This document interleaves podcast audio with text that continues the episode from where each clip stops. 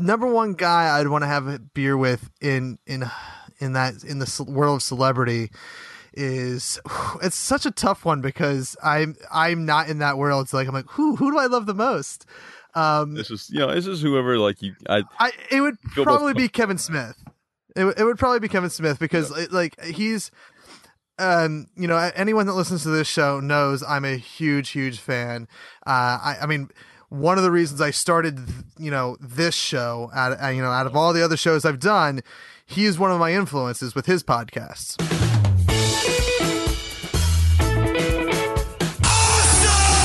Awesome. Awesome. Just tell people they're awesome and mean it. Awesome. Awesome. Awesome. Did you have an awesome time? Did you drink awesome shooters and listen to awesome music and then just sit around and soak up each other's awesomeness? Awesome. Awesome. Awesome. That was awesome. You guys are awesome. No, you're awesome. You are awesome. Sir, you are awesome. Seriously. Awesome. Awesome. Awesome. Everything is awesome. Welcome to this week's edition of Everything is Awesome. I'm your host, Kev, and this is the show where we sit down and talk to awesome people about awesome things. Before we get to this week's guest, we're going to do a little bit of housekeeping. Uh, I want to remind everyone that coming up on October 7th, 2016, is our next live show. That's right. We're going to be performing live at the Producers Club in New York City, Hell's Kitchen. We're coming to you, baby. Uh, this is the unofficial late night of New York Comic Con because New York Comic Con starts October 6th. October 7th, we'll be at the Producers Club. We're going to be on after the screening for Once Upon a Time, the Rock Opera. So make sure you purchase your tickets at indietix.net or for a quick direct link, tickets.awesomepodcast.com. Uh, tickets are 15 bucks online, $17 at the door. And if you happen to go to the screening of Once Upon a Time, the Rock Opera, you get a coupon code called Double Trouble, I believe double double check the uh, website, uh, and you can save five bucks and only pay ten bucks to come see an awesome night of late night action. It's not just everything is awesome; uh, it's also Once Upon a Wine, the podcast, and we're forming to. Uh, to blend the shows together and make it a one big enormous late night after party. So make sure you check that out at tickets.awesomepodcast.com or indietix.net. That's indietix. Uh, I'm so excited. We're gonna have Rachel Leishman from uh, the Fordcast, Harrison Ford podcast, uh, on. She's a actress. She's a improv comedian. Uh, she's a podcaster. I'm just super excited to sit down and talk with her. We have some. We have a game planned um, with her. It's gonna be so much fun. We also are gonna have the cast of Once Upon a Time, the rock opera, on the show to sing some songs from the rock opera. Rumor has it they're going to let us into their world of theater is coming with their Game of Thrones musical. So I'm so excited for this New York show. Hell's Kitchen, right where Del- Daredevil's from, the Defenders, Jessica Jones. Oh my gosh, so much. We're going to be playing in uh, the very area. We're going to be off off Broadway. We're going to be mere blocks away from where late night greats have been before. I'm so excited for this. Um, and if you know, I hope you can come out to make it. Uh, and if not, we'll have the show up uh, probably the week after the seventh, uh, so that you guys can can listen in on on, on the awesomeness that that was. Um, I also want to remind you guys that you could help support this show so that we can do some things like this more often. Um, this New York Comic Con show, and and we are charging money for the show. Um, but at the end of the day, we're we're, we're not trying to make money. I, I, this this show is costing a lot more than any other show I've put together, Um and I'm doing it because I really want to say that I've done a late night show in New York. I really want to go to the Comic Con um, and, and be part of unofficially that world. Uh, I would love to do more of it. There's Walker Stalker cons that come around. There's Wizard Worlds that come around this area, and I would love to go to the, some of the Jersey cons, some of the New York cons. Maybe travel up and down the East Coast a little bit and do more live shows. Love doing this, uh, and I hope that you love hearing it. And we would love to bring this show to you live because it's such a different experience. You sit down and listen to this show at home, and you're listening to me and one other guy talk for anywhere from an hour to, to two hours uh, across two episodes. Um, which is a lot of fun. I love those conversations. There's nothing like having an interesting, awesome conversation. Uh, but there's something to the live show because we get to interact with you. We have we play games and uh, give prizes away and just have a good time. And it's it's a nice little meet and greet. So I'd love to do more of that. Um, and you can help support us in several different ways to make it happen. Easiest, easiest, easiest way to do it is to tell a friend and leave a five star review on our iTunes page. So, again, I mean, just simply tell a friend about everything is awesome. Go to awesomepodcast.com, get some information about the show, listen to the show. Go to iTunes, subscribe to the podcast, tell your buddies to subscribe to the podcast because that helps put us in the foreground of iTunes. Uh, and if you even more, even more that iTunes math is those five star reviews. So if you could just leave a five star review, I'm going to try to start reading them. I say that every week, but for real, in episode 37, I will read whatever is current um, in our iTunes reviews. Leave five stars reviews because that's going to help us get more ears on this show. The more ears on this show, the cooler things we can end up doing uh, because we'll be able to secure different projects and whatnot. Another way that might be a little bit more complicated is by supporting us on Patreon. Um, we've talked about it here and there. It's really random. Me and Jason Ashley from Too Cool for Tabletop we went on for quite a while about Patreon, and, and it's it's weird to talk about so much because it is us shilling for money for the most part, but you get rewarded for it. You know, you can get swag, bonus content, stuff like that. Patreon.com slash awesome podcast, or you can go to the sport link on awesomepodcast.com. Um, what Patreon does, it's kind of like an ongoing Kickstarter. Uh, you pledge at a certain level and you get something in return for it. And in turn, every dollar that is brought in is going to help make this show better, whether it's buying new equipment, whether it's um, securing finances to do another live show somewhere that's going to cost us money, whether it's um, buying swag to give to you guys, whether it's buying better servers or, or whatever it might be. It all goes back into the show. Um, at this point, I, you know, especially with the Patreon money, I'm not looking to make a buck with it. I'm looking to to invest your money that you're investing in me into this show and make it a bigger, better uh, project because I love doing it and, and I would love to sit down and talk to everyone that is on my wish list. I would love to sit down and talk to everyone, even you. Um, and hear your awesome story. So patreon.com slash awesome podcast. And as Jason Ashley and I have said, uh, for Too Cool for Tabletop, I'm going to steal it for, for Everything is Awesome too. A dollar a month is not a lot of money. I mean, that's $12 a year. That's you skipping out on one meal at Burger King a year. Uh, that's you skipping out on two packs of cigarettes or a pack and a half of cigarettes um, f- during the course of a year. You know, 12 bucks a year is not a lot of money. And if everyone that listened to this show pledged a dollar a month, we'd be able to cover all our hosting fees. We'd be able to expand the show beyond what we're doing now uh, it would just be able to do a lot, a lot of cool things. And you know, I, hopefully you guys can can afford to do that. Um, if not more, because you know that would be great. It helps us do more awesome things. Um, but again, I understand t- times are tough. You know, not everyone has money. Uh, to throw around for a dopey podcast, and I get it. And if you don't, that's okay. Because, like I said, if you tell a friend and or leave a review on iTunes, a five star review. That helps just as much. So, uh, let's get to the show, guys. I'm really excited to uh, sit down and uh, li- have you guys listen to part two of my conversation with Daniel Pierce, the Hercules of Once Upon a Time, the rock opera. The only real Hercules besides Kevin Sorbo, in my opinion.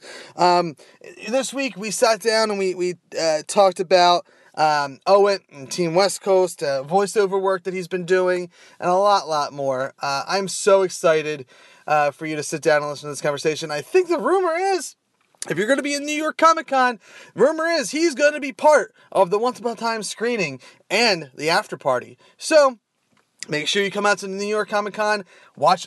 I'm telling you, the rock opera is better than season five of Once Upon a Time. So come check that out. Stay, stick around for the after party with Everything is Awesome, Once Upon a Wine. It's going to be dope.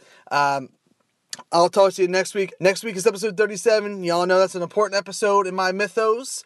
Um, and uh, it's going to be a double edged sword because uh, it's it's me talking about someone that I really uh, admire. Uh, and there's certain flicks of his that really hit me emotionally. And the reason I got into Kevin Smith um, was because of my uncle who is uh, only 16 years older than me, and and I'm not going to get into it now, but the you know it's going to be a very emotional episode. If you wanted to hear uh, the the Kev that I've talked about on the show cry like a little little little uh, wimpy boy, you're going to hear that. I guarantee it. Uh, I will probably shed some tears in episode 37. Um, all happy. Well, th- they're tears of importance, I guess, not all happy tears. But um, anyway, on to listening to my part two conversation with Daniel Pierce right here, only on awesomepodcast.com.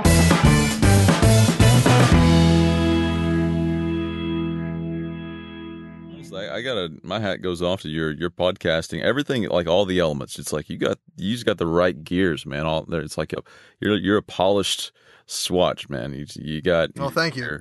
Yeah your presentation your personality uh you know the way the beats in the show you pick out the right people in the mix and you get it. You just like there's I, I think I don't think, think you have to think about it too much. You just you, you, just put it together and you yeah do it. and and i pride that on just being lazy. Like that's what it came down to when, when i started doing this show is like do i really all the other podcasts i've done in in the last at the time eight years was like let me let me plan out a two hour show. Let's have two or three co-hosts. Like let's be a let's be a radio show. And like let's do all our research. And like my interviews back in the day would literally be me having 10 questions on a sheet. Read question one wait for answer.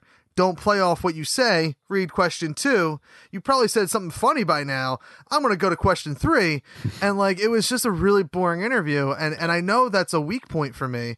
Um so when I started this show, I was like, what am I thinking? And, and one of the things I said to myself was, well, if I do the research, I'm going to have questions and I'm, I'm going to, to fall to my notes. What if I go in here completely blind? Like what will happen with that? And I, I started with friends. Like I started with people that, that, you know, were either podcasters or comedians in the Philadelphia area uh, or authors or whatever. And I, and I knew a little bit about them, but I didn't have to do any research. So I still went in kind of blind and and I discovered that my strength is sitting down and just yapping for an hour or two. Yeah, well, that's that's all you need, man. Because I've I've come to realize, even in in the educational podcast, what really is attractive is, or what gets you to sit to listen to, is just a good conversation between two people who can who can rap for a while, man. It's just uh, you know, and and that's like uh, there's I used to listen to pretty consistently uh, stuff you should know and and uh, stuff mom never told you the whole uh, I don't know if you ever listened to the how, how stuff works series but uh, it's very heard of it, never listened to it. um, but no, they're they're great. They, I mean, they know how to bring out sort of you know little, uh, just uh, unconventional knowledge that are questions that are answered, and um, and they bring it about and they talk about it, and it's just opposite opposing personalities that that were that congeal on on agreeable ideas and maybe sometimes a different differing opinions.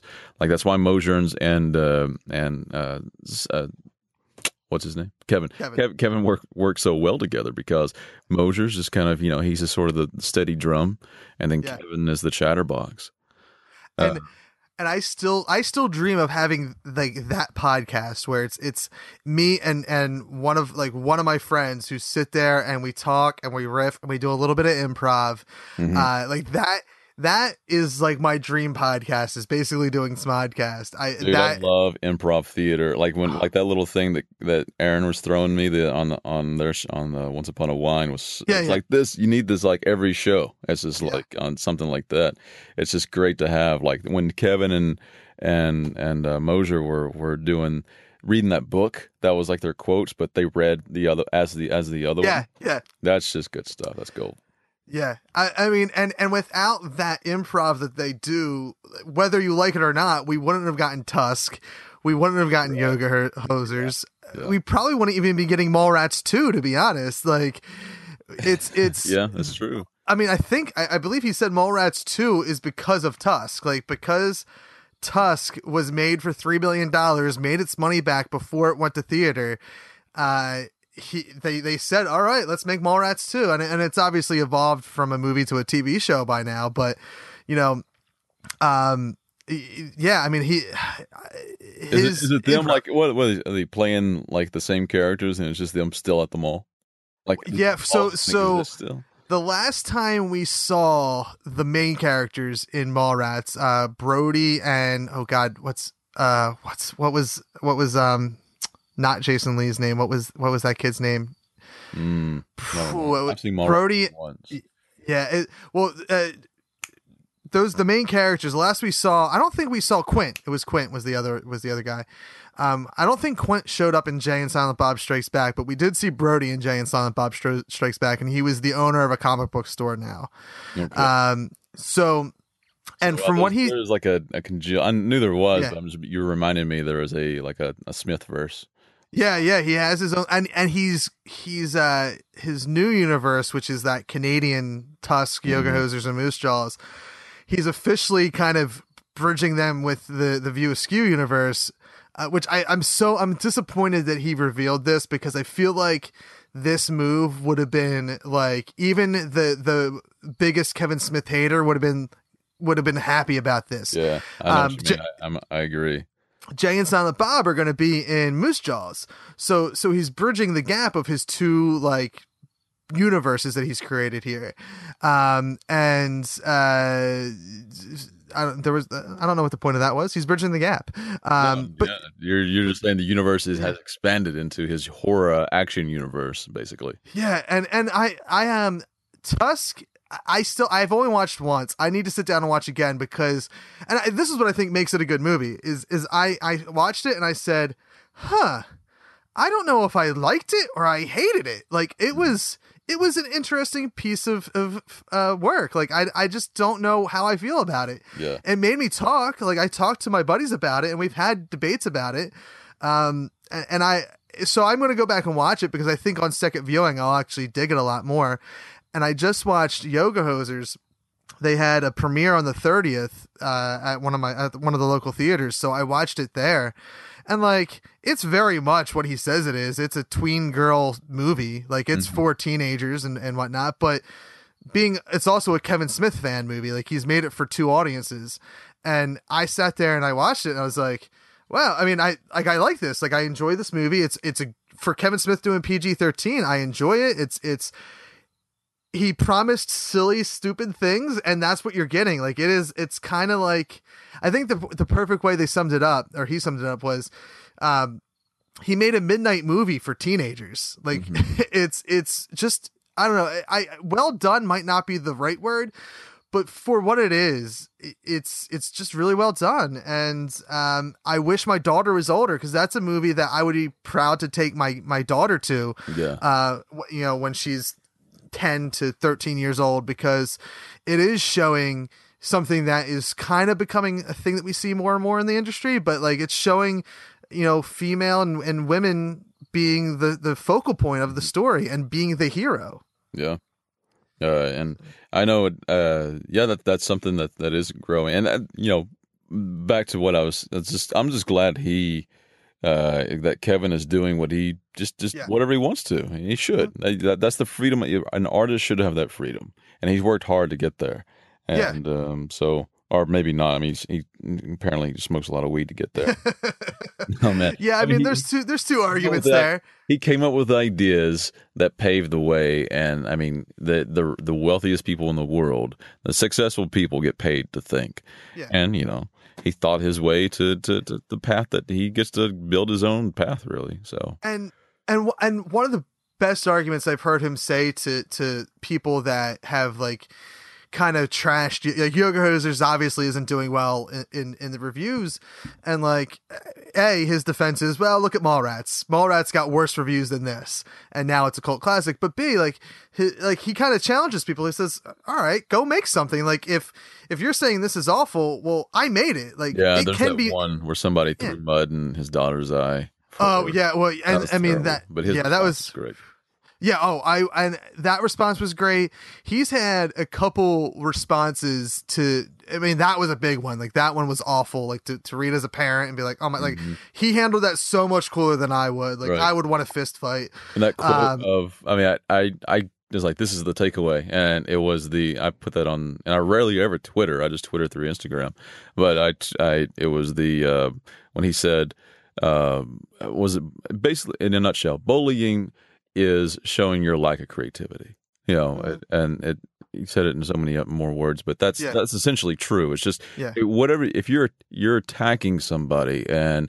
you, you're if you're criticizing for just the sake of criticizing, and usually all that stuff is just because you're insecure anyway, and and that means you you're wasting energy doing that, and you're lacking, you're taking it out of your potential creative, um, you know, aspect of of, of your thinking. And um, it's it's are the faculties that, that could be creative. You're they're being drained by your, you know, uh, infuriated opinions to just criticize somebody. It's just not worth it. Yeah, and and and he challenges people just to create. Like if you if I mean that like that was a whole other argument. But like when people trash talk yoga hosers or any of his movies, like his recent response has been, you know, go out there and do it. Like if it, it- it's not hard to do it, you know, in in 2016, you you can go out there and do it. And if if take any if you're going to take anything from yoga hosers, know that if I can make this, you can make your movie. And mm-hmm. that's you know, there's some truth to that. Like it's you know, Kevin Smith watched a movie called Slacker or was it Slacker? Yeah, Slackers. And uh he he made clerks. Like Mhm. so somebody and, and that for me, like years later, I, I even though I consider Chasing Amy my my, my I favorite think Richard Smith Linklater movie. was Slackers. Yeah. Yeah. Yes. Lin- yeah. So, so Slackers. yeah, so Kevin Smith watched that and he's like, "Oh, this is you can do this. I'm going to make clerks." Yeah, yeah, okay, And- yeah, that's right. and as much as like I, chasing amy is the movie that i'll go to. Like i'll watch that every time i see it or pop it in a dvd if i want a good cry or whatever. Like mm-hmm. like that's my kevin smith movie. But when i watch clerks or even more so now i think what he's doing like you said with his new movies he's doing what he wants to do. But like i think the the b stories of that is like you can watch that and say, well, if Kevin Smith can put a guy in a Waller suit, or he can make a movie about two, well, I guess he already made a Clerks movie, but two teenage girls as clerks, so, you know, like I can, I can make a movie, like I can could find a way a to. movie about people selling stuff and just talking in that place where they sell stuff.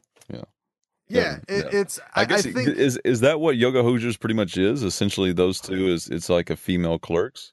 No, no, it's it's a little bit more actiony than that. Like the, there's a there's a whole that's actually them sitting around talking is much like any Kevin Smith movie, kind of how it opens and closes, but in the middle, it's a com- something completely different than Clerks was. Um, but when he filmed them in Tusk, uh, Harley and, and Lily Rose, um, when when he and he was editing it, like he went to his wife and kept on saying like, "I- "Why do I love this scene so much? Is it because it's my kid? Is it because they're good? What is it?" And sh- and his wife said, "You're an idiot. They're clerks.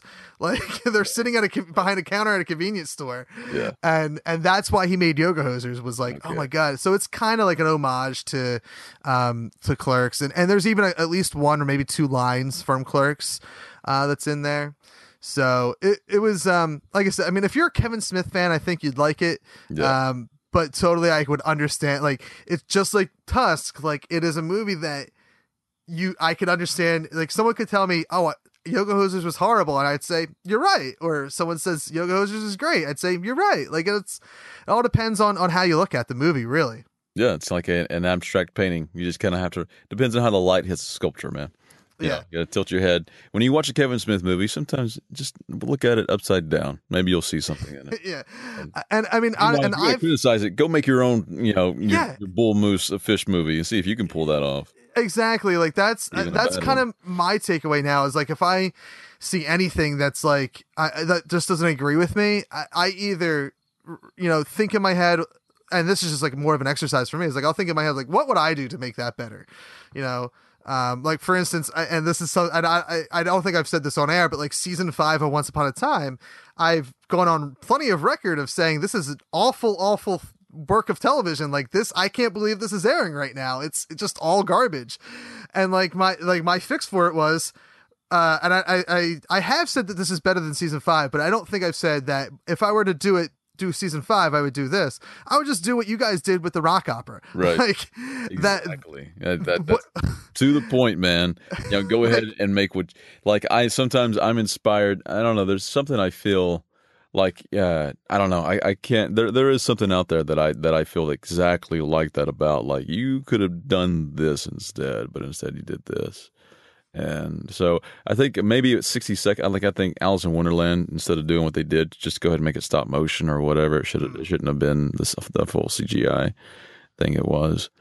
But uh, Yeah. I, I agree. It's like if you're going to, if you hate something so much, but you, you you can see it. If you're a filmmaker, don't waste your time. Just don't waste your time bashing it or being, you know, all the negative emotion. Just tame that down. You know, take a breather and see if maybe you'll be inspired to. If you're seeing something different, then make that. And you do it parody, do it or Yeah. do it, you know, do it satire. Yeah, And- no, and I- and and that is more than ever in 2016 is like an acceptable form of art, and and to the point where I and, and I think Erin tweeted this or said it on a pod on her podcast once upon a wine or something but like people have c- told her that this that the rock opera isn't just a parody like it's it's a it's an actual film like It's, its own thing, man. yeah, and and it is like I I um I finally watched it probably at this point two months ago, maybe three months ago, um and I I watched it and I was like, oh my god, this is a, this is so much better than season five of Once Upon a Time. Like I can't like this. They hire them to do season six because it was it's insane for being a parody at heart how Yeah. much like heart and how much um you know energy because i like i obviously know I, I you know i know some of the behind the scenes like i know how much energy and, and time was put into it but on screen you can see the heart and the talent that's there Mhm. and it is just it is it is really good. It, it is uh which i wasn't expecting to talk about this much because i want to get into your voice acting but you were part of uh the rock opera. Why don't we I skip ahead i guess a few years from nashville to uh once upon a time. Um what how how'd you get involved in in doing um the web series the spoof web series and then and then obviously the rock opera Uh, well, I uh, so it just happened to be on Facebook in an actor's page, and then I saw this post from an Ace Marrero saying, "Hey, uh, my girlfriend needs a Hercules for a webisode. Uh, you know, submit if you think." And I was like, "Eh, you know, maybe." And I just I had taken these pictures of myself. Not, I mean, you know, I, I jokingly call them selfies, but I was getting into photography as uh, Yeah. to, to you know, just as sort of a stepping stone to be a film director. And, uh, you know, meanwhile, you know, I'm an actor as well. So I'm trying to, why not increase my port for free? So I just had these black and whites of basically fitness photos. So I sent that to them. It was like, uh, my face wasn't even showing. So I give it a shot. and so, and then, he, uh, you know, within, it didn't take too long. And, uh, she, I thought they'd waited a few days to collect some other prospects. Uh, but she said, she, uh, she thinks you're, she, you're perfect. And so just like, I don't know, some other details, how it goes. So, Yeah. okay, cool. So we had a screen, I mean, not a, but a script, uh, reading of the, and then I had brought, my camera with me, and, and which was like this 60 with a big lens and an 85 1.2, and because that just that plays into the future relationship we built. But um, I came in and it was funny because I came in and uh, they they weren't in, even engaged yet. It was that followed up about two months later. But I came in and then Erin opens the door and she gives me that look, sort of that up down that that a girl or a guy will do to a yeah and it's like, okay. And it's just like, it's just like, hey. she does me, does this little, the, the shake, like, hey. And so I was like, all right, you know, I guess I'm, um, I'm this, uh, what a cordial, uh, w- welcome here. Yeah, and yeah. so, but we, we have all that. And I remember feeling like a fish out of water because everybody seemed to know one another. And I wasn't quite sure. It's like, oh, all these people sort of know one another.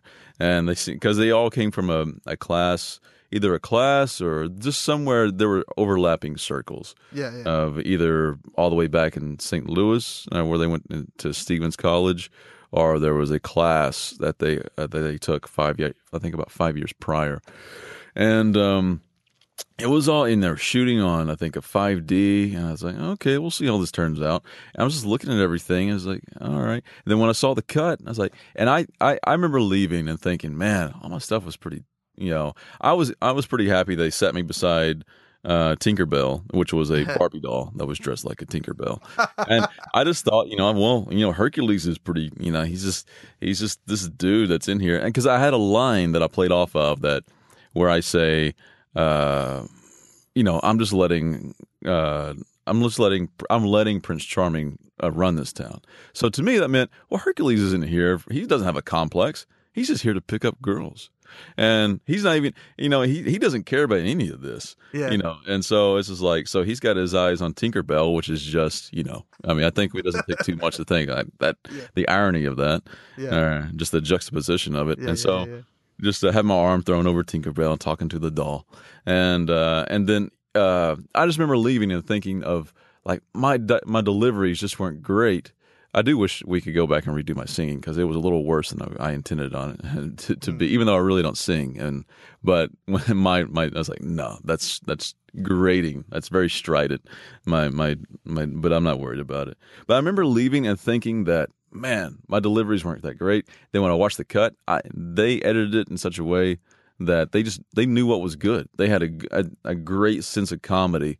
Everybody's takes were great. It was cutting away. The lighting looked great. It was simple, but it was it was it was effect. I honestly thought that that the first episode looks better. And this is not a knock on on our first our DP that DP our Ryan that DP'd our other stuff. Everything was great. It's just that some the the lighting in that was lantern and, and Christmas light base sort of hidden, and it just all worked for the and gave it a warm feel that made everybody's eyes sparkle and everything. And it's just I really liked the aesthetic of the first episode, and they they made uh, they cut it in such a way that they I made myself laugh because they, they threw in the little sound effect when it's like, well, I am, and they go ding. It's just it's just like that's great, dude.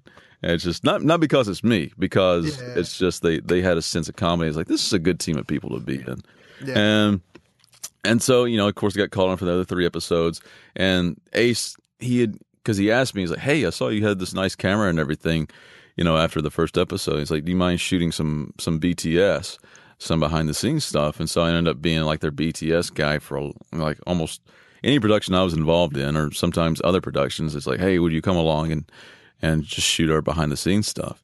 And then I ended up shooting, I think, Erin's sister for headshots one time, and then uh, Cofield or Snow, and uh, in Park City when we were at Sundance uh, the following January, and it had it's like off those two people, then people started seeing my work on Facebook. So I started meeting other people outside the circle and and all that. And, and then I think soon after, and then I shot her promo for the, the rock opera.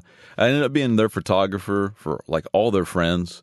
And then, so the it's, it's it's funny how it's like, yeah, I met such and such, and it's like somebody they haven't seen in five years, and uh, and so I'm hanging out with all their friends, and they haven't seen them, so I kind of feel like uh, I come I came out of it from feeling like a fish out of water, and now it's like now I'm associated with more than just that circle, but all the circles they're associated with, and uh, That's just cool. the and that's that's the that's the beauty of the collaborative path you walk in in the film industry. Well, and, and it sounds like everything I've heard about, like you know, what I've have dubbed Team West Coast when it comes to the oh it the the uh, spoof people, um, is that it's it's going back to what I said about the podcasting community. Like you all, it's like such a nice tight group. Uh, even like the fans of the of the rock opera and the, and the the web series like are all super like uh. I, like super intense but in a good way like they're just all really a tight group and have become a tight group with even like you know Erin and ace and and Ami and stuff. Um it's uh it's it's been fun watching um the the web series grow to what it is and and um seeing how it how it turned into this little like uh, film. This uh, not it is a film. Yeah, like that's yeah.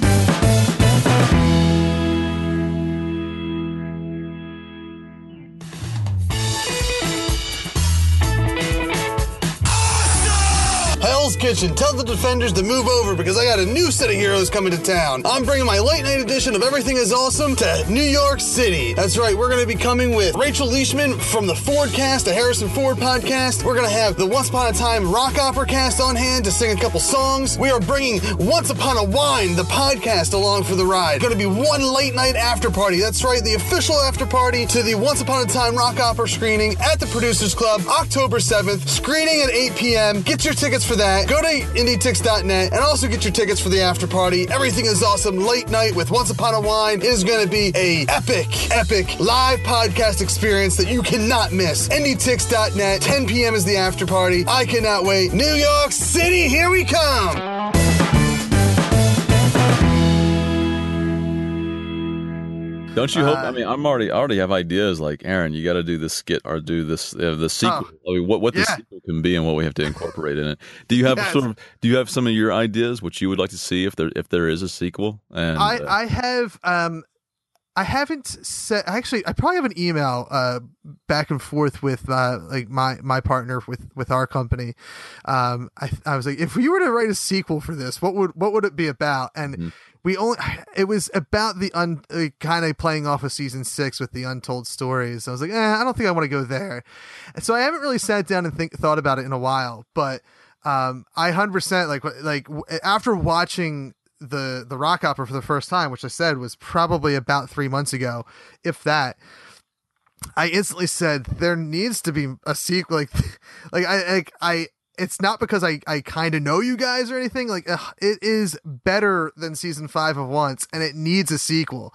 Yeah. Like watching it, uh, and I mean, I I I don't know if I guess obviously it would have to play off of what we've seen already with season five and what kind of what we know I don't about know, season man. six. There's so much teleportation, and I think True, just yeah. be like, look, we've all lost our memory, and we could just like do it again, and we could do it in the upside down, and just do a play off of Stranger Things at this point. I would, you know what? That's that would be an idea I would love to tinker with. Is like writing uh the sequel to the rock opera as like something in the the the, the upside down. Like that I think sounds we need like an eleven. I mean, eleven incorporated into our and like just a bunch of kids running, riding down a street, like three, three or four kids on a bicy- on bicycles in, in the suburban sort of northwestern neighborhood. and and I know they're super busy with with their Game of Thrones thing that they're doing now, but like I, I and and just talking to you about it now, I'm like, oh, I think like it makes me want to sit down and like jot down some notes and like throw together like a like a quick one page, uh, like here's what I think we should do for the sequel. Yeah, yeah. You want me to write it? Sure, like, man. Hey, man. I, I, it's like I said, the greatest filmmakers and storytellers are have an open door policy to Yeah. People's ideas because no man's an island, you know. yeah. Uh, but I think my but you haven't seen Neverending Story, so you may not know. But I think Wolfie needs to make his screen debut, in, at least in the rock in the rock opera series, and he needs he has no other role but Falkor, and we need a T-shirt that has because you do you know what Falkor is essentially? Well, he, he's, He's- that big white thing, right? Yeah, I mean he has the face of a of a dog. So you know, I've I've grown up. You know, I, I'll joke around when I got uh, older. I started joking around saying he's a luck puppy, but he's a, he's a luck dragon, and so with luck, you just you make magical things happen in the narrative of the story. But so. Uh, so, but you know, Wolfie looks like him. But I have this idea. So he he he promotes. He he, he if you're around Falkor, you have luck. So I want a picture of Wolfie, sort of like winking on a T-shirt. There's gonna be a t- Wolfie gets his own T-shirt. and He's winking. It says, "It says you want to get lucky," and I think that's just that's Wolfie's T-shirt as Falkor. I lo- I love it. That's great. Uh, yeah, I I think I will have to because I I've recently been busy with like other projects and and they have for creative reasons kind of like I I've kind of pulled out. Mm-hmm. So like I've been like all right, like I, I've been kicking around ideas like the next thing I want to do besides like podcast like obviously this like I've I've we did a live show of this podcast for the Philadelphia Podcast Fest, which was great had such a, such a fun time doing it. Where we were invited back to do a, a, a show in November for another venue. Um, I'm trying to get you know some other stuff going in between now and then, but so so like whereas I'm trying to build this brand at the same time, I really like this isn't my full creative outlet. Like it's like well, it's great. I sit around and talk to people, but like that's not me writing fiction basically. No, no. Well, th- Uh, this helps inspire that as well. Yeah. It's, you know, it's, Oh. it's another catalyst to it all. Yeah, it, to the point of I think my next project might be trying to write a sequel to the rock opera because uh, I've like we I, my. Did you see that fan art today? oh yes I did That insane. beautiful. Who was And- who was that? It was uh, I can pull it up on Twitter right Well, now, you- but it was I'm listening to you. I, I'm pulling it up. Okay. Yeah. Um. But uh. Yeah. You know, just uh. The the the projects like I, I just want to write is like my big thing. I want to write and direct is like where I kind of want to go. And and Crude Humor Studios, which is our like production company, we had a very small hand in in like helping put together the rock opera as in we did the website and i think that like we got it in associate in association with credit on on the rock opera for that. Um so i would love to be involved for like a potential sequel and i think like after their their game of thrones thing is kind of like the time to do it because i'm assuming by then season six and or the series of once upon a time will probably be over so like there could be one last hurrah for like the Owen spoof to play off of of like recent events. Uh Yeah, because that that's what the beauty of parody is like you just catch whatever's currently going on. That's why I mean look at the Lego Movie. I mean all these parodies have, that have succeeded, and you know uh, Mel Brooks films and and just Yeah. uh, it does so well. And you know there's a way to do it. I think you can watch the Scary Movie series and see Yeah. how it how you can do it too cutely. I mean, Yeah. sure they make their money, but there's a there's a, there's a great way to do it that you know that's smart and sort of a nice cheeky way to do it, and then there's the just sort of where it just falters and falls flat. It's like it's delivery and just how you structure it all. But the the person who put up the art, which is uh, it's it's of um, Ami and uh, Mallory and Ace and Erin, and it's just beautiful little uh, pencil piece. It's Yeah. some semi minimal, minimalistic and and just a sketch. It was great, and uh, her it's Francesca Benevento. Uh, it's probably Francesca Benevento, uh, and it's uh, Zia Z I A Franny. So Zia Franny, uh, and she's got yeah, she's an artist for sure. yeah, and, and I saw that I probably a, about a half hour before we hopped on doing the show. So, so I saw that I was like, oh my god, it's insanely nuts at how. Uh, like the the one that's like when I first saw it, I was like, "Oh, this is a fan base uh, of, of Jennifer Morrison," and I- and I you forget, I almost forget now that that Erin and Jennifer Morrison look almost exactly alike, uh, because like everyone is nailed, like they all look like who they really are, and also kind of like their their uh, ABC counterparts. Uh, it's it's nuts how well that pencil is done. They really do. And uh, Uh, you know, actually, I'm looking at this, and this does remind me of some '80s art, and it might be there might be a, th- a Stranger Things piece of art that that this looks like. You know Uh, what? I, she did. Oh, maybe it was she. She also did Lana Perelli, Perella, As the as the queen. Um, that's the other piece I saw her do. Could be. But- Um, Yeah, it's yeah. amazing how how It- it's, it's beautiful, dude. I, I hope everybody gets a canvas of this. I really like it. It is, and that's you know, it's nuts that ABC slash Disney's art inspired you know uh, the OUAT spoof series and and Mhm. rock opera, which also is now inspired a lot of because I mean I'm I'm sure there's more than that that I you know that's the most recent thing that I've seen, but it's an inspire like the spoof series has its own fandom that that includes the some of the cast it seems of, of the original stuff. So it's just nuts like how that trickle down inspiration works. Uh, and I don't know it's it's uh I I really. Uh, I'm so glad for everything that's happened for for everyone out there because like I just I remember like the hustle for the web series three or four years ago to the point now where it almost seems like they can't keep up with like everyone talking about it basically. Um, no, just, you that's that's ultimately, yeah, it's essentially what you want for anything Yeah. you've made before. yeah, And I, I mean, I know we all have, you know, uh, things that, but if like, it's it's kind of it's kind of it's a, it's a clerks too essentially to, to have a sequel to something you just made and you're like well I have all these other ideas and these other things that I really need to get get on so you know we will build or you know Erin and and whoever else wants to just supply her with ideas uh, I I think she would love us, you know, to, to get a script like here. I wrote your rock opera, even though she, essentially she's a writer. I think well, it's you know, it's a collaborative effort as well. Yeah. Spielberg pulls. He'll have lunches with you know multiple writers that give him ideas on a story, and he will use that for his film. Apparently, that's what I'm told. Yeah. And uh, you know, it's just like, and that's that's a great strategy um, to just. But I'm just saying that there's nothing wrong with as a writer to still use other people's ideas that are adopting them, and then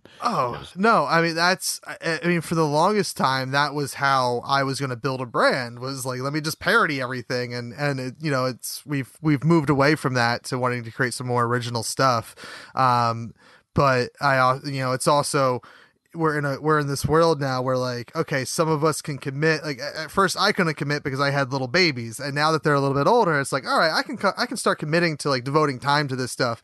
And like my you know my my friends are like well we just got married and we're gonna have kids soon. So like all right well now we're stuck in this thing. And and that's you know we talked about improv for a little bit later. I i it's something that i'm i'm hoping to um, I'm going to take an improv class, hopefully within the next couple months. I'm going to sign up for one. And like, if, if for nothing else, like, hey, I would love that learning experience because I do love improv. And I, and, you know, it's something I learned doing my live show is that, you know, the, the, the monologue is nothing but doing stand up. And I'm awful at that. Like, I, like, I learned that in my li- live show, didn't get many laughs, uh, but I got more laughs when I sat down and had a conversation. So I was like, all right, well, if I had, you know, improv, you know, is more about playing off of other people. So if I have that, like, I probably would be much more successful in that.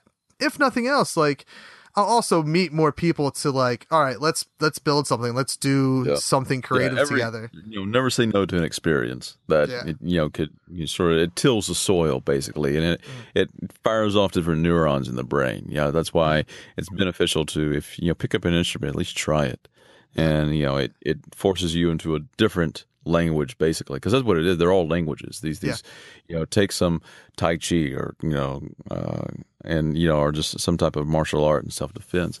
And take a sculpting class. Go paint some, you know, some alabaster somewhere uh, and it just uh, it works. You know, it um, you know, get get your hands and feet dirty. You know, you get one shot at this, go for it, man.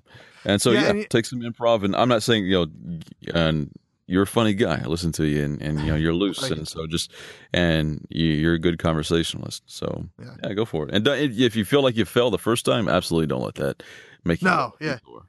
No, because because for instance, I consider our, our first live show with this show, at least half of it was a failure, and that was where I was standing up talking the whole time.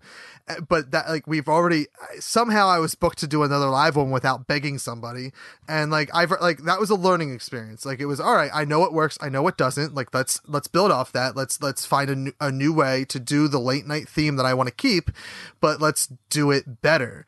Um, and I absolutely yeah, I I am a, a huge believer in like you know failing is just one step closer to success. Like that's you fail to succeed. Always, man.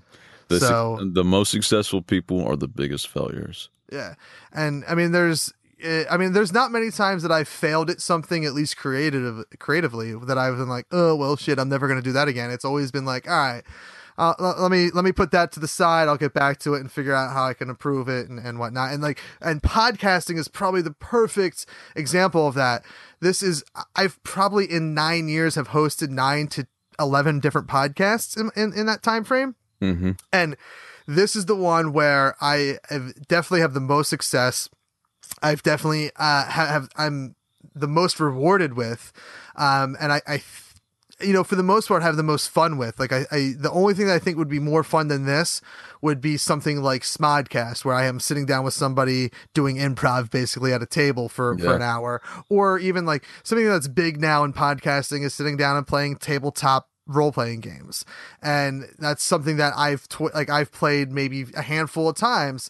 But all it is is improv. Like i listen to like three or four of them and i laugh like i cry laughing at almost every single one i listen to because when they do it they do it for the purpose of making people laugh mm-hmm. so i'm like oh god i like that would be like probably the perfect podcast is like me sitting around goofing off playing a game but telling jokes at the same time like that that would probably be the most fun also the hardest to get together and put together so I'll be happy with what I have right here because Sure, it's, it, but it's work working. towards that, and yeah, Yeah. That, that I'd love I'd love to listen to that. Yeah, it's uh, it's yeah, it's it's uh, yeah, it's all like like we said, failing upwards. I think we have the name of our of our episode uh, this week, failing upwards, failing, to Failing succeed. upward. Yep. Um, so real quick before before I let you go, uh, I want to talk about your voiceover work because that is um, something that I you know got a brief glimpse of, like just kind of scrolling down your Twitter feed when you first followed me and saw the Joker stuff that you did, which was fantastic, by the way. Thanks. Uh, and and then you talked a little bit about it in um on on Once Upon a Wine, and um you mentioned a couple things. I think the biggest property that or the biggest thing that I heard you say that like clicked out to me was was uh, Square, and and because you know they're the the makers of Final Fantasy, which is I mentioned earlier, like I, Final uh, video games have been an inspiration to me. Specifically, Final Fantasy, like that's like a dream thing to do is like make a live action Final Fantasy movie of some sort. Um, so that has always been a huge inspiration to me. So wh- let's talk about your voice acting career. How'd you get into that? Uh, well, it was back when I was in Nashville, and, and you know, you get a lot of people. I don't remember the moment or any of that. I just remember people saying that I should get into it, and it was, it was after you know, after a long time of people saying you need to get, you need to be a. They just think, oh, do you sing? I was like, no, I don't sing, and uh, you know, saying, oh, you know, how many times I heard us you sound like Josh Turner. I was like, I don't know who that is, and then I quickly learned, and but then uh, my. Uh, sort of my it had to come from within. I had to want to do it. And so I, I i looked at it and and then i started to and then uh, my best friend uh who had just moved to town and I, it's, it's weird. Like right when i saw him i was like hey i like this dude. And we're like per- personality wise we were, we were twins. If and and so it, it, we we were you know these couple of nice guys and and uh, that just you know got along well with everybody easygoing, open-minded, artistic, sort of just you know, uh, you know, we're different but then alike uh, each other, and just sort of stood out from the crowd a little bit, on just you know because of the way we thought. But anyway, his dad ended up being a he moved there because they had a a headphone and microphone business, and his dad designed all of the stuff and built it in factory right there in Nashville. And the company name was Equation Audio, and I still use their high end microphone to this day. That's what I'm talking on right now, the F20. And uh, it's a condenser mic that's that's that one that beat out the the Neumann and uh, one, the high end Sony at the time uh, on a on a uh, double blind study.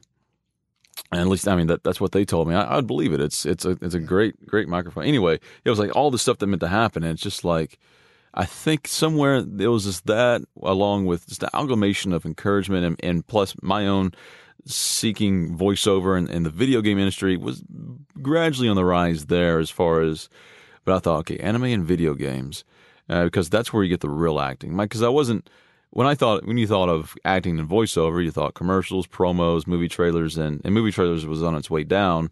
And LaFontaine, uh, Don LaFontaine, you know, the father of all Yeah, that stuff he had passed away just three months before I moved to, to Los Angeles, and um, and that guy worked I think ne- nearly four thousand gigs a year, and and just things. But that was still in the they were very much still in the analog world before he you know where you go. So he was in his limo going to studios. He was also a very cool cat uh, as well because he if he knew you wanted to be a voiceover, he'd like give you a day in the life of Don LaFontaine. Apparently, I mean, this is he's just that kind of guy, very affable and and uh, open to you know very he was very gre- gregarious, and um uh but and so just the, the the amalgamation of of just that formula of you know being in certain company and and being given the tools. I mean, because they they gave me the headphones and the microphone and everything, and uh, I just had this. And so I was like, "Oh, I'm going to start working on it." I researched it, and I saw that you know that the acting. So the like I was saying, video games is on the rise, and I like I said, I never saw myself as I didn't want to be a Disney actor or any of that. And to the guy who makes silly voices, it's just not my thing. My hat goes off to those people who who are able to pull that stuff off. I mean, there's the Jess Harnell and Rob Paulsen and you know uh, Bill Farmer. Bill Farmer's um, Goofy and Rob Paulsen's Yakko and, and Pinky Yeah. and, and Jess is uh, Wakko from uh, Okay, yeah, yeah. and, uh, all cool, cool, great people, very talented, very great actors as well but just wasn't my bag. So it's like video games, that's where the acting is. I mean, you watch, I watch them sometimes when I have the time and I don't play them. I'd love to, but it's just don't have the, you know, the resources and the time to really devote to all that. So I can just watch them because they're basically movies anyway. The Last of Us, uh, the, the Arkham series, it's the best Batman story I've ever seen is the Arkham series. Yeah, And it's great 100%. casting. And you start looking at them just as that. You're just like, okay, I want to play that role. Today I'm going over a script. It's independent, uh, like a uh, this very good science fiction post-apocalyptic uh, f- uh, game that I've. It's a seventy, nearly eighty page script, and that's just it. It's a video game, but it has an eighty page script to it. So and and you think no second thought to it until you bring it up and kind of look, look at it in retrospect. It's like it wasn't anything like that, but that's just it. So I want to be an on-camera actor and a filmmaker, but my, the most accessible route for me to take is the the first, say, big check or just the the, the first um, sort of nugget of you know whatever success is. I mean, I, Yeah. quant- I quantify success to progress because there is no finish line. So as long as you're, as you're progressing each day, is, is you're you're succeeding as long as you're moving forward. And but um, and that's a part of falling up. But uh, as but the um, but I just knew that if I'm gonna my, my the most accessible way to me to pursue this acting career is voiceover first, and video games is sort of my focal point because that exercises my theatrical muscle because I get to be anything and anybody. But remember, it's still you're in the room in a different world or wh- whatever you may may be doing. You're still acting. It's just nobody can see you, but you do get to, sometimes to be a you can be a dragon or, or just the the myriad of things you get to be and the you know it's it's not just having a cool voice or a or a, any a certain kind of voice. It's like that will match somewhere. But it's just like being pretty on film doesn't mean i mean you look at some of the best actors i think it's about being interesting. And then then you have you know also as far as the aesthetics go. But so have having that sort of reflects them, but it's all it just comes down to acting. And, and remember, there is music in your performance, so there's always music there. You know, it has to be musical. Just let the emotion be there, and if you feel it and you actually see things uh, around you, so I mean that I get to do that. I get to create worlds around me, and just I know I'll go through a few takes, and I'm still reading it, or I'm still trying to man- eh, manipulate the emotion into the read, and like saying because I know all the points. Oh, well, that's supposed to be read here, or they probably want it read this lifted and this di- dipped down, and this is supposed to be dark and dramatic. Stop all that. Just push. Just be figure out the backstory to that character, and just know what situ what situation are they coming out of, and what are they going into. So what are their thoughts and what are they feeling? And that that all that's what you do for film. And now I get to do that for just you know in my studio, right behind my microphone. And so that's I mean you asked me what got me into it. So that's it. I mean, just the idea that it is acting and that I had to want to do it, and sort of the constant people telling me about maybe ten years ago. And I've been a student of it ever since, and then actively doing it for the past three, four years as as a profession. It's it is a a, a profession uh, or uh, you know of, of acting that I, I really enjoy. And and you're right. I mean a lot of the things that are really story driven that i think are great don't always come from live action movies or television. Like it like like you said the the arkham universe like those those stories are really great. Or even like going to to uh, you know animation like i think I, I, everyone argues that Heath Ledger is is our best Joker. I argue that Mark Hamill is our best mm-hmm. Joker. Yeah, I people mean, are quick to, to say that that are, are that are fans of the animated series. Yeah. Yeah, I, I mean, and I, I mean, I've always I consider, you know, my Batman to be Michael Keaton, but that doesn't mean Nicholson is my Joker. Mhm. I, I I think Mark Hamill. When I read, and it's not often that I read a comic book these days, but when I do sit down and read a Batman comic book, when I when I read it, I typically hear when I'm reading a Joker story, I hear Mark Hamill's voice. I I tend to hear probably Kevin Conroy's voice, to be honest, uh, Yeah. when I read Batman. But I, I imagine him as as Keaton, how Keaton would would act. But um, yeah, I mean it's and the really good voice actors like that's i remember that more than anything. Like you always remember a voice no matter you know if it's a, cartoon or a video game or even just a live action thing. Like there's been plenty of instances where i've heard i've watched a film heard someone speak and say i know that person but i don't know from where. I don't know their name whatever.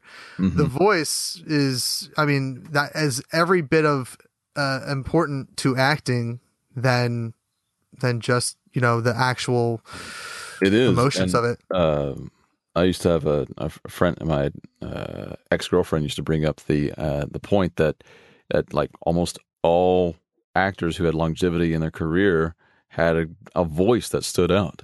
Yeah. And I don't think she was necessarily saying it from from I don't know it might have been, but she was just saying it as as a genuine encyclopedic thought, uh, and, and just like that. It's just you look at it and how I mean, look at the most most, and it's true. Look at most actors; they have some. There's a texture in their voice. I mean, of course, we have the audio now that picks all that stuff up, but it is a you know most, and I, you find people who are aesthetically pleasing that you can tell their voices have hurt their career, or at least it wasn't as strong as it could have been. Uh, I think Keanu could have hit it stronger early earlier on if he didn't have the surfer voice going on. Yeah, And uh, but I mean, of course, he's definitely it's inarguable that he's had a successful career. Yeah. But he hit the right script. You know, of course, that Yeah. goes for a lot of people. But I just think in his position, I mean, he's great, and I love watching him in Speed, and I think Point Break is his Yeah. that that's his role. And then you know, then he got very fortunate with the Matrix, and uh, he he deserves more than all that stuff. But then I look at Winona Ryder. Uh, I love you know love her to death, but the it just she's got this husky voice that didn't reflect her image, yeah, and uh, I think that might have that kind of kept her out of certain roles. I'm sure, Yeah. and uh, but you look at I mean I look at Idris Elba and I look at you know uh, you know Chris Hemsworth and it's just Yeah. these nice strong uh voice you know Russell Crowe. That's what helps carry him. Mel Gibson same thing. Mhm. um there's I mean it goes on. I mean even Tom Hanks he has a nice uh, narrator voice that's Yeah. it's very nasal but at the same time there is there's a uniqueness to all these people and their voices. And it's it's funny how that's sort of a fulcrum to it all. Um very that and and just the confidence behind the eyes. If you can put confidence behind the eyes as an actor nothing can stop you yeah, and and that I mean that goes I think for anything confidence in anything uh, is because you know going we talked about wrestling at some point tonight and like when I I used to do it. I used to, I was trained I used to go and talk on a mic hit people with chairs all that fun stuff and and and it's people it's with amazing chairs like just random people in the street Yeah, just random people in the street. Like, I hit them in a chair, and they'd say, "What I do? What I do?" And I just I drop an elbow on them and say, crazy. Kevin And kid coming at me with his lawn chair again Uh, but yeah, I mean, like that is nothing more, n- nothing different than me sit- sitting in the middle of a ring talking on a mic than me standing in front of a crowd at a bar talking on a podcast. But there was confidence in the ring where people like I was not nervous. I was able to quote unquote deliver my lines and make an impact and, and get the reaction I wanted. Whereas super nervous during you know leading up to the podcast and that that showed tenfold. A- and, you could hear it in my voice. I had the nervous cough I was, as i was talking. And it's it's uh, yeah confidence in any walk of life will will help you in any situation. Yeah. Uh, yeah so. Absolutely. I mean com- the confidence is the driving force underneath everything. Whether it's whatever because you have to believe you have to be the the the person with the most faith in yourself. Mhm. if you don't then that it registers through your language and the way you talk and i mean your body language and, and the way you carry yourself. So it's very very important and everything. All right before we let you go, I have to I have to put you to work a little bit. You you got to give me a little, and I'll type it in the little chat room. But you got to give me. Uh, I'm not going to type it in the chat room because my mouse isn't working. You got to give me a little. You're listening to Everything Is Awesome on AwesomePodcast.com in whatever kind of voice you want to do. All right. Well, uh, okay. I got to take the phones off for that. So,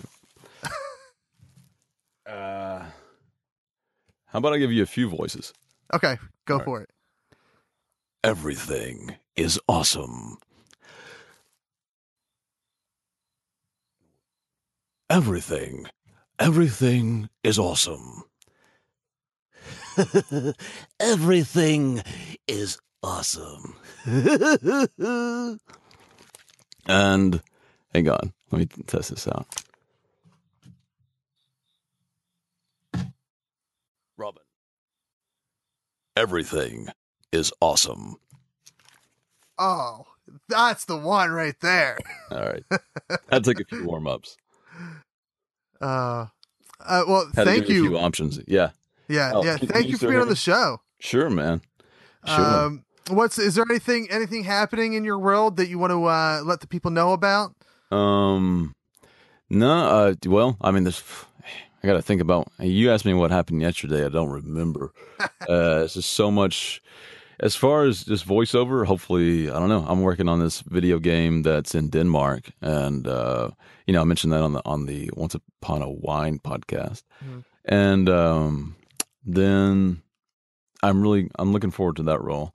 And I got this script that landed in my way, and I think the they want like a Steve Blum type of character for the lead.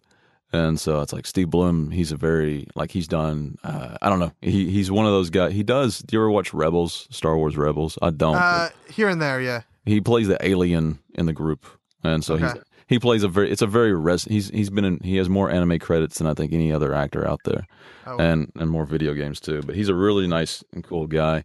But anyway, they they want a voice like him, and he's one of my guys that I I have a voice like. So it's just like, all right, I got to do is bring out the performance. So. Uh, you know, so just hopefully more video games, and I think I just narrated. Oh, this morning I woke up and I was booked as a teddy bear in a Cthulhu uh, noir game that that talks like an like a uh, an old worn out British man. that's fantastic. So he's like, so he's talking. of It's kind of dark too. He's like, "Oh, you know how this goes.